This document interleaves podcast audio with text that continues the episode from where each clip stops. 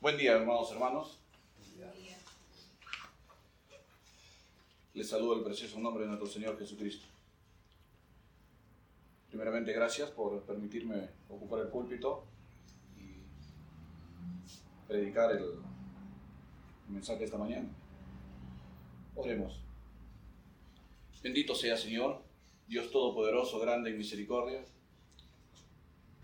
Te damos gracias, Señor, por cada uno de mis hermanos acá presentes, la familia que ellos representan, Señor.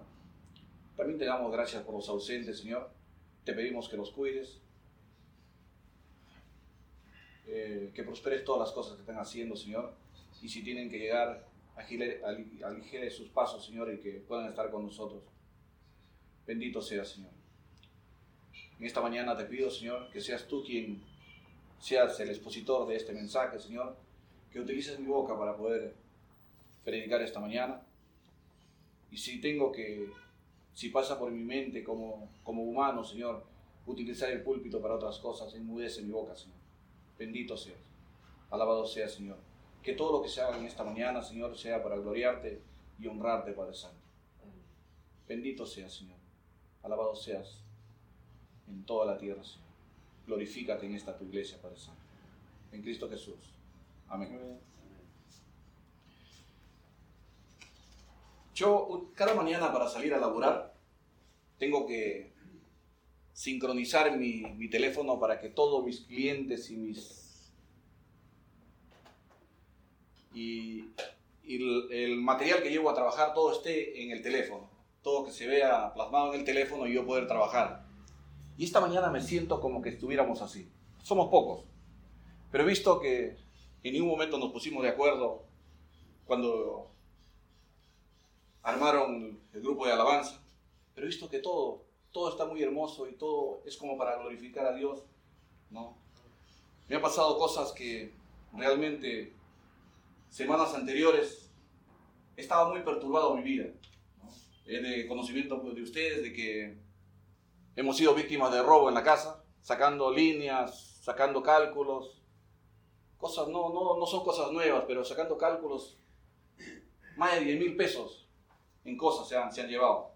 Y lo peor de todo es que uno sabe quién es. ¿no? Sabe quién es y por no perturbar la tranquilidad de la familia, muchas veces calla. Pero lo bueno de todo ello es que siempre le pedía al Señor de que me, que me dé tranquilidad ante estas cosas.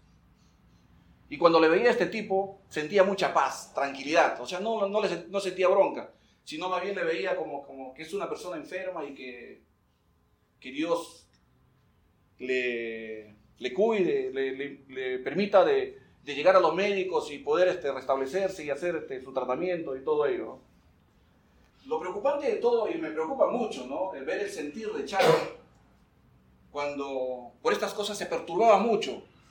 Y si es posible, ella quisiera ver y refundir en la cárcel, ¿no? Refundirle en la cárcel, hacer todo. está bien. Podemos este, hacer los trámites de tal manera para que quede constancia, para que si, si sucede algo, alguna cosa más, ¿no? entonces dejar sobre las cosas eh, constadas, ¿no?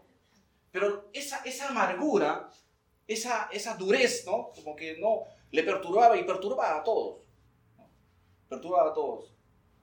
Oraba al Señor a fin de que, ¿no? La calme, todo. Y eso ocasionaba también conflictos en el, en el hogar. Me instaba mucho a buscar al Señor y pedirle que me dé paz y dé paz a mi familia. Dicho sea de paso, el pastor me pidió que predicara por esta fecha, como casi dos meses anteriores, como mes y medio. Y por todos estos problemas, como que no, no me venía nada a la cabeza. Si me preguntaba, me dice, ¿cómo va con el mensaje? Bueno, estamos ahí, que por acá, momento, ¿no? Pero no, no, no me venía nada. Recién esta semana comencé a, a ver, eh, encaminar un poco esta, el, mensaje. Y cosas que te perturban en la vida. ¿Quién no ha tenido problemas en la vida? Entonces uno necesita estar en, en calma para, para poder ver también. No se trata de agarrar la Biblia, abrir y decir, mira, este pasaje me gusta y todo, sino orar al Señor para que el Señor te encamine y puedas eh, ver cuál es la necesidad de, la iglesia, cuál es tu necesidad y ver qué, puedes exponer. Dicho sea de paso, ¿no? Este miércoles, eh, el momento de los agradecimientos lo iba a decir, pero como que callé, sentí una paz tremenda. Porque cuando vinimos nosotros estaba en tinieblas, ¿no? Estaba oscuro todo, Rubén. Estaba oscuro. Le encontré parado solo a Rubén ahí adelante. Llegué, entonces le digo, subimos, nos sentamos en el coche, todo, y pues, venían dos personitas más allá, y era Gabriel y, Betty, ¿no? Le digo, subimos acá, le digo, en el auto y oramos en el auto. No, mí se puede ser peligroso, vamos, busquemos una casa. Rubén dice, no, mi casa está en tinieblas, también está oscura, todo va. Fuimos a la casa de Gabriel. No les miento, fue una situación para mí tremenda. Es una, una, una situación, es, ese momento de oración fue fenomenal, tremendo, ¿no? Grande. O sea, me sentí, salí con una tremenda paz de ese, de ese lugar. Oramos, tratamos. El día jueves fui a Tristán Suárez, también. Dicho sea de paso, voy a, voy a confiar algo. Me sentí tentado a decirle a, Daniel, porque no tenía todavía pies mi mensaje, de decirle a Daniel, ¿sabes qué, Daniel? Por favor, predica por mí este domingo. Pero como que me retuve. Habló de las cinco solas. Muy bueno fue edificante. Salí también bien de, ese lugar. Esto, todo esto me motivó a, a buscar en la Biblia cómo sentir paz. Y la Biblia nos dice en Gálatas 5, 22, 22 y 23, creo es el fruto del Espíritu Santo, que cultivar los, el fruto del Espíritu Santo en tu vida, dentro de ello está la paz. Yo antes lo tomaba como que si el fruto del Espíritu Santo era un ramillete de frutos. Y si yo tomo uno de ellos, estoy bien. Pero es un complemento que todo debe estar incluido en tu vida. Entre ellos dice amor, paz, paciencia. Vamos a leer. La Biblia dice en Gálatas 5, 22 y 23, más el fruto del Espíritu es amor, gozo, paz, paciencia, benignidad, bondad, fe, mansedumbre, templanza. Contra tales cosas no hay ley.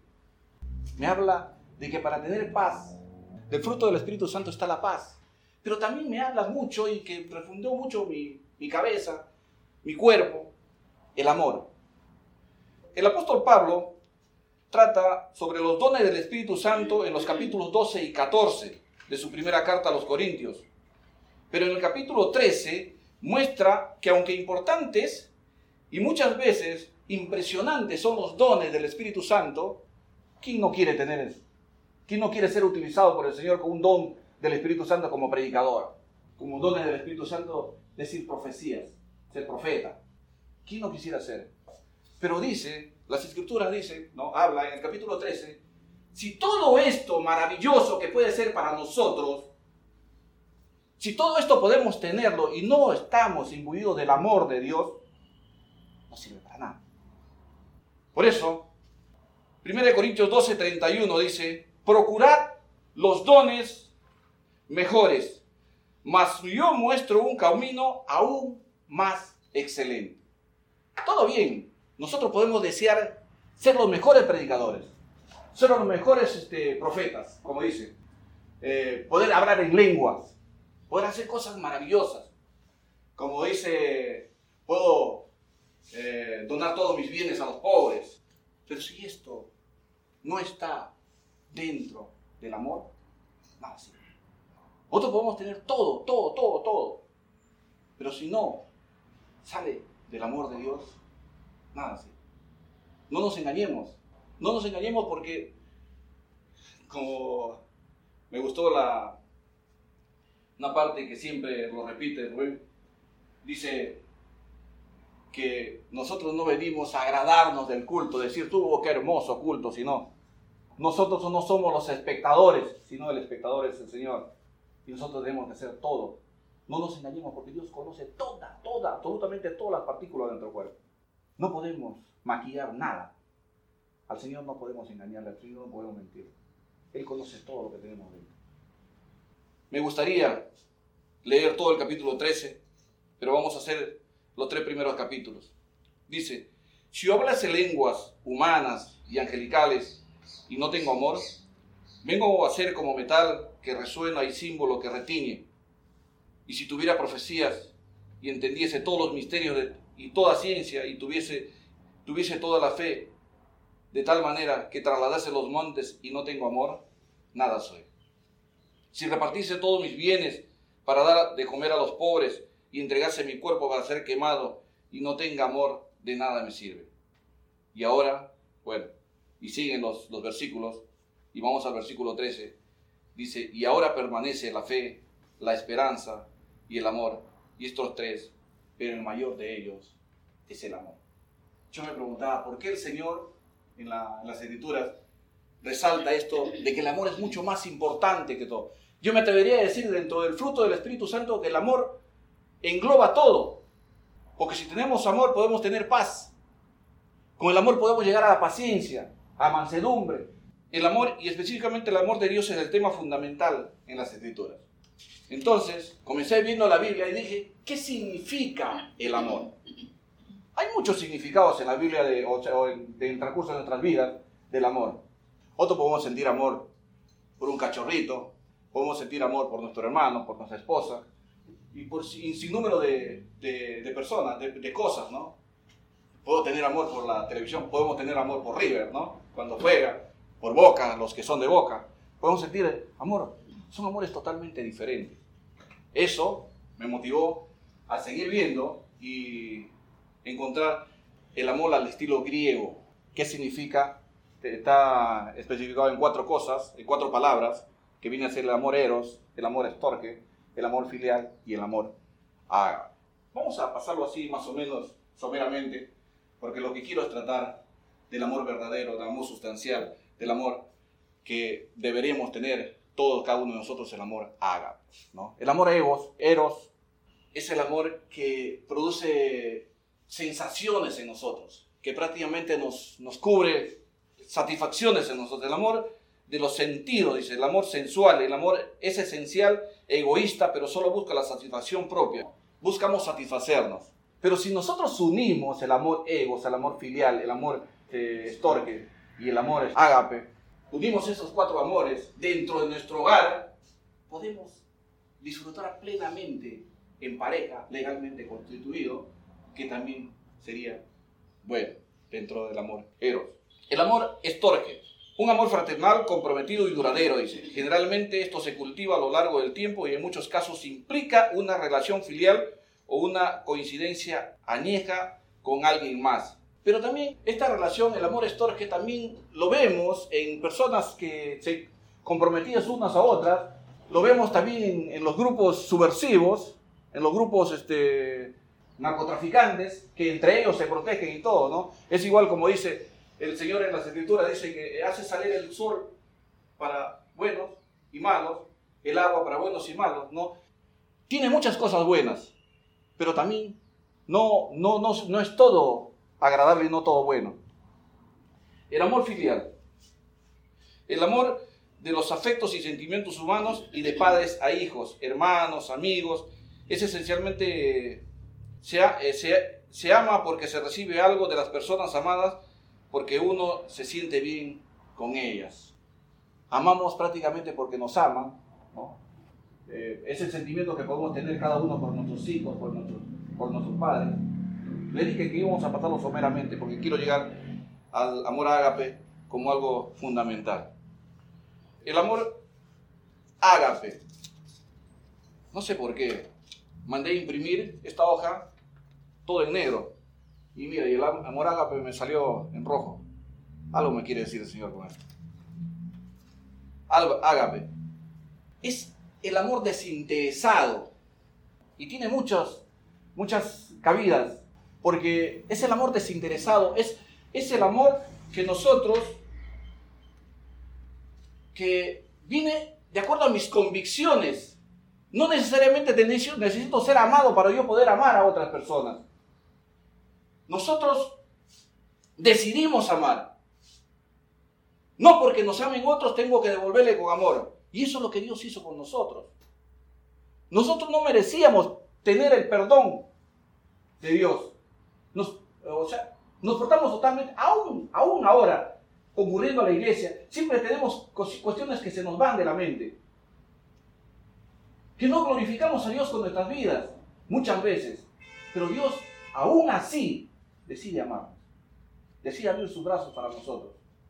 El amor agape es un amor incondicional, se trata de una elección que debemos hacer para amar a otra persona si no nos quiere.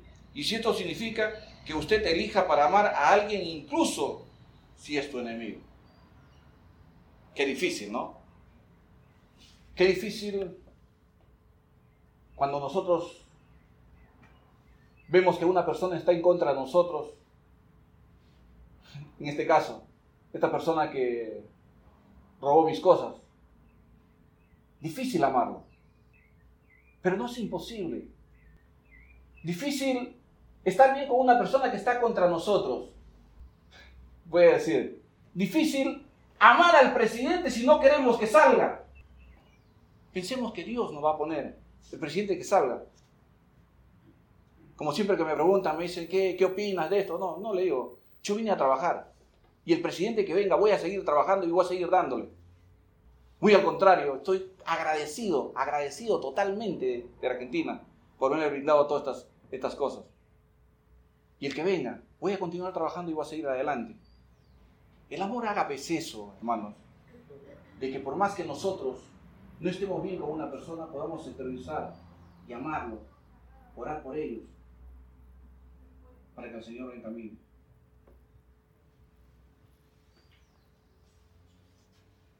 Amar al que opina diferente a nosotros. Y aunque tengamos que trabajar con él y opina diferente, amarlo y seguir adelante igual. Así es. Qué difícil, ¿eh? Sí, me parece, me parece, me parece, me parece bien. Como yo le decía muchas veces, digo, nosotros debemos menguar todos nuestros sentimientos, debemos nuestro ego personal, debemos enterrar todo ese egoísmo que tenemos dentro de nosotros. Muchas veces yo pienso una cosa y no se da. Menguar para que el, espíritu pueda crecer en nosotros. No somos perfectos. No somos perfectos. El apóstol Pablo siempre, yo quisiera, quisiera de repente allá en la sala o de, quisiera poder decir, sean imitadores de mí como yo soy de Cristo, como decía el apóstol Pablo. Qué difícil, ¿no?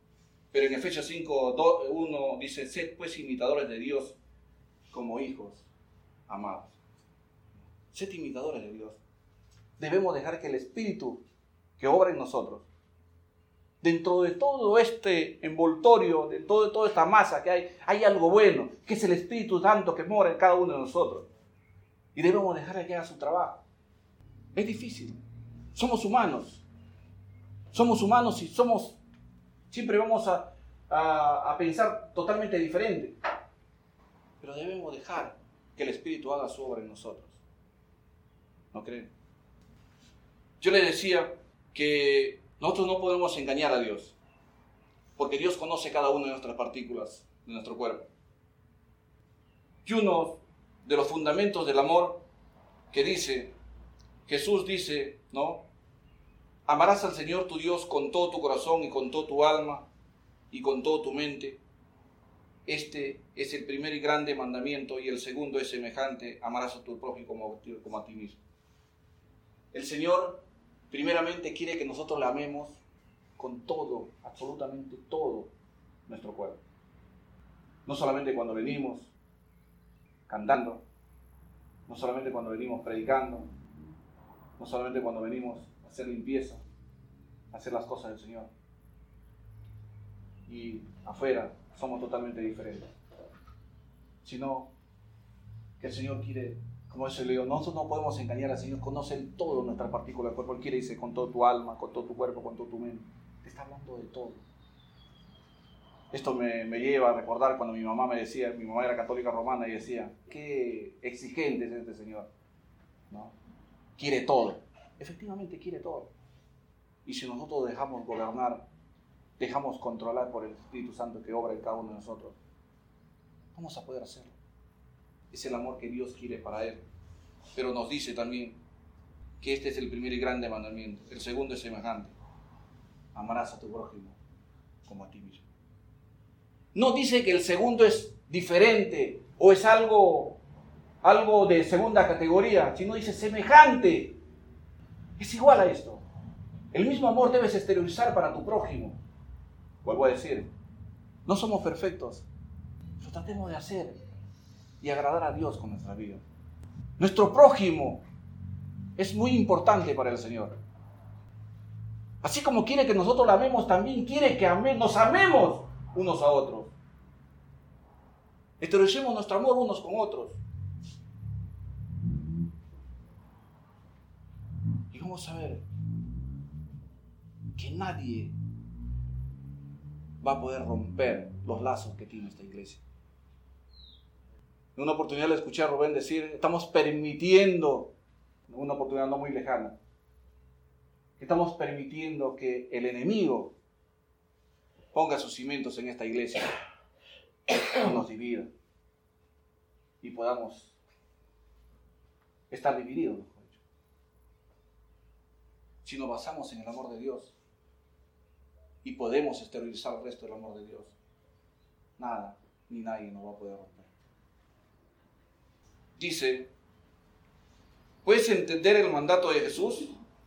Oíste que fue dicho, amarás a tu prójimo y aborrecerás a tu enemigo, pero yo os digo, amad a vuestros enemigos, bendecid a los que os maldicen, haced bien a los que os aborrecen, orad por los que os sustrajan y persiguen.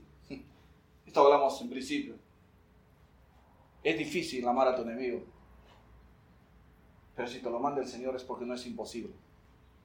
Porque se acuerdan este texto que dice en la Biblia cuando él estaba siendo crucificado, todo lo que le habían maltratado.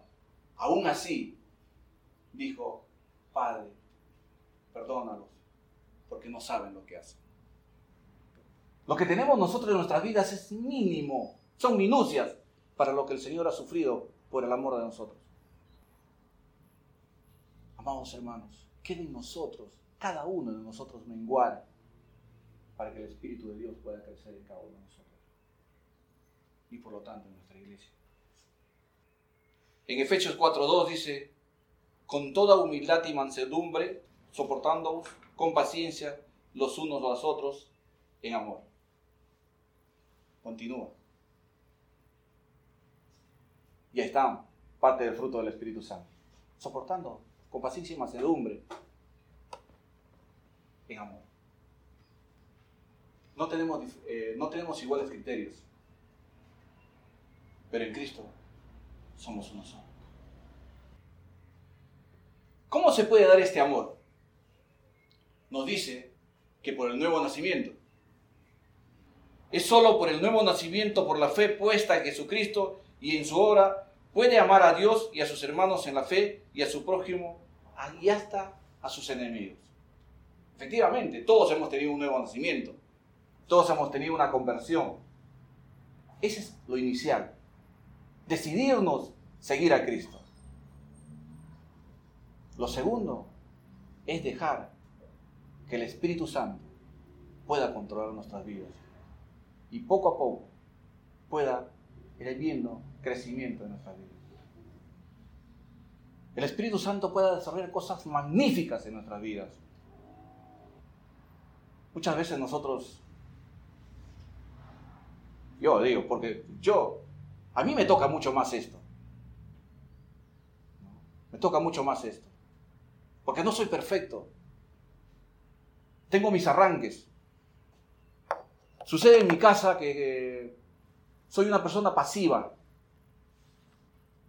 A veces Charo es un poco más, este, un poco más eh, expresiva, así todo, que acá, y a veces Gisela dice, mamá, están peleando. O sea, no, porque es su forma de ser. Están peleando, no, su forma de ser. Pero ya llega el colmo, ¡uh! como que ¡pum! se bajan las cosas. Eso es porque no tengo autocontrol de mí. Esos arranques que, puedo, que, quiera normalizar levantando la voz, es porque no tengo autocontrol dentro de mí. Es porque en eso y en muchas cosas más falta trabajar el Espíritu Santo dentro de mí. Soy consciente en decirlo. Busquemos la falencia que tenemos en nuestra vida para poder dejar que el Espíritu Santo pueda crecer y poder menguar en esos casos. Poder crecer en nuestras vidas. Hermano, no puedo. Realmente no puedo. No puedo hacer las cosas que porque a mí me remuerde la ira, la cólera, porque cuando me hacen un daño. No puedo hacerlo. Podemos decir cada uno de nosotros. es cierto? ¿No les ha pasado eso? A mí sí. Pues yo lo digo. A mí sí me pasó. Pero la escritura dice en segunda Timoteo 2, 1, 7, porque no nos ha dado Dios espíritu de cobardía, sino de poder, de amor y de dominio propio. Dios nos ha dado espíritu de cobardía. Nos ha dado espíritu de amor y de dominio propio. Nuevamente, el fruto del Espíritu Santo.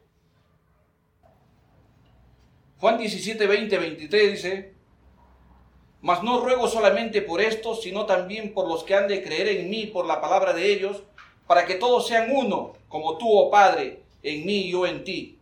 Que también ellos sean uno en nosotros, para que el mundo crea que tú me enviaste. La gloria que me diste, yo les he dado, para que sean uno. Así que nosotros somos uno, yo en ellos y tú en mí, para que sean perfectos en unidad.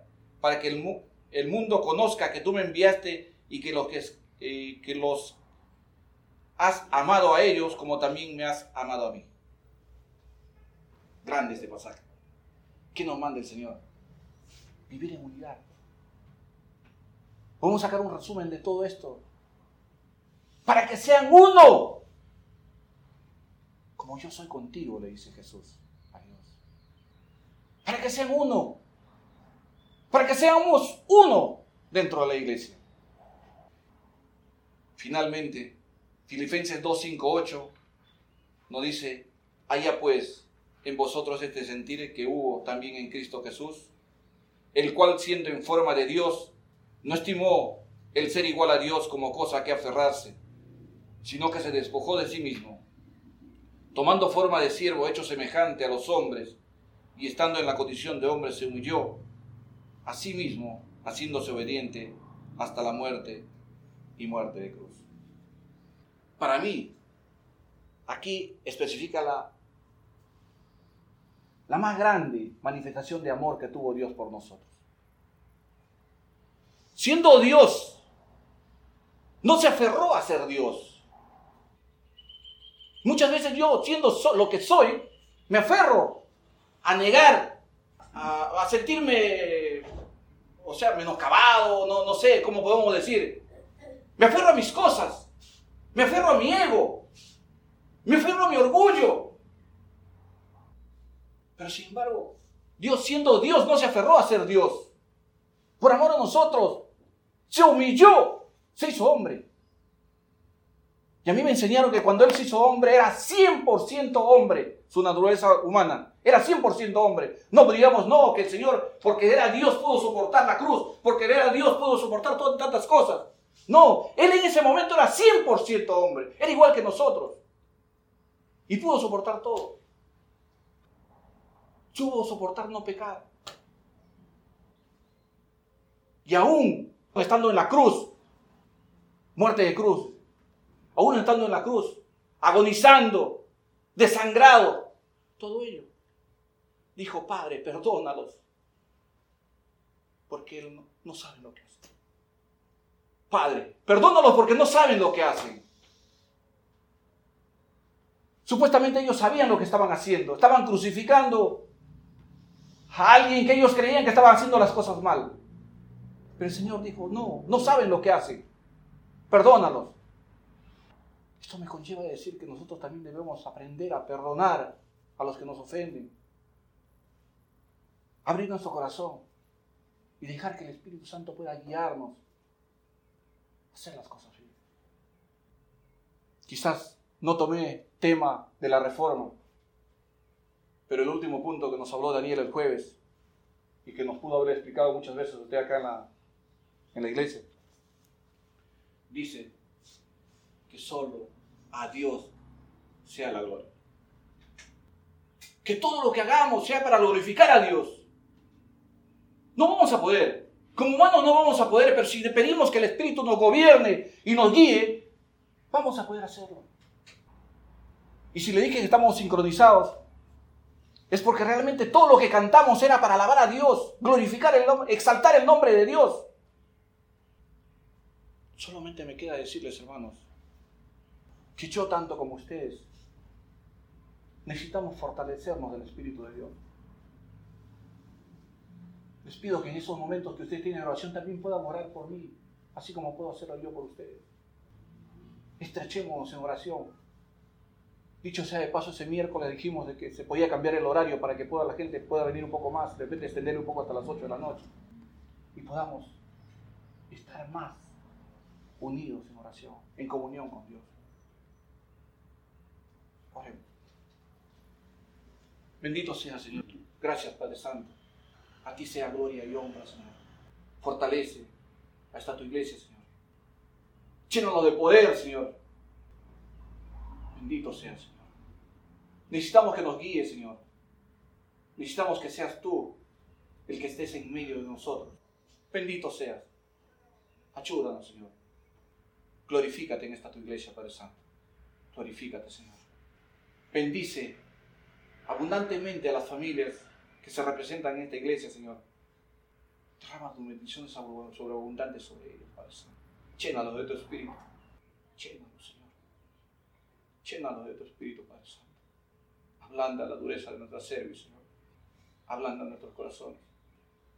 A fin de que seamos uno como Jesús. Dios. Bendito sea, Señor. Gracias, Padre. En Cristo Jesús.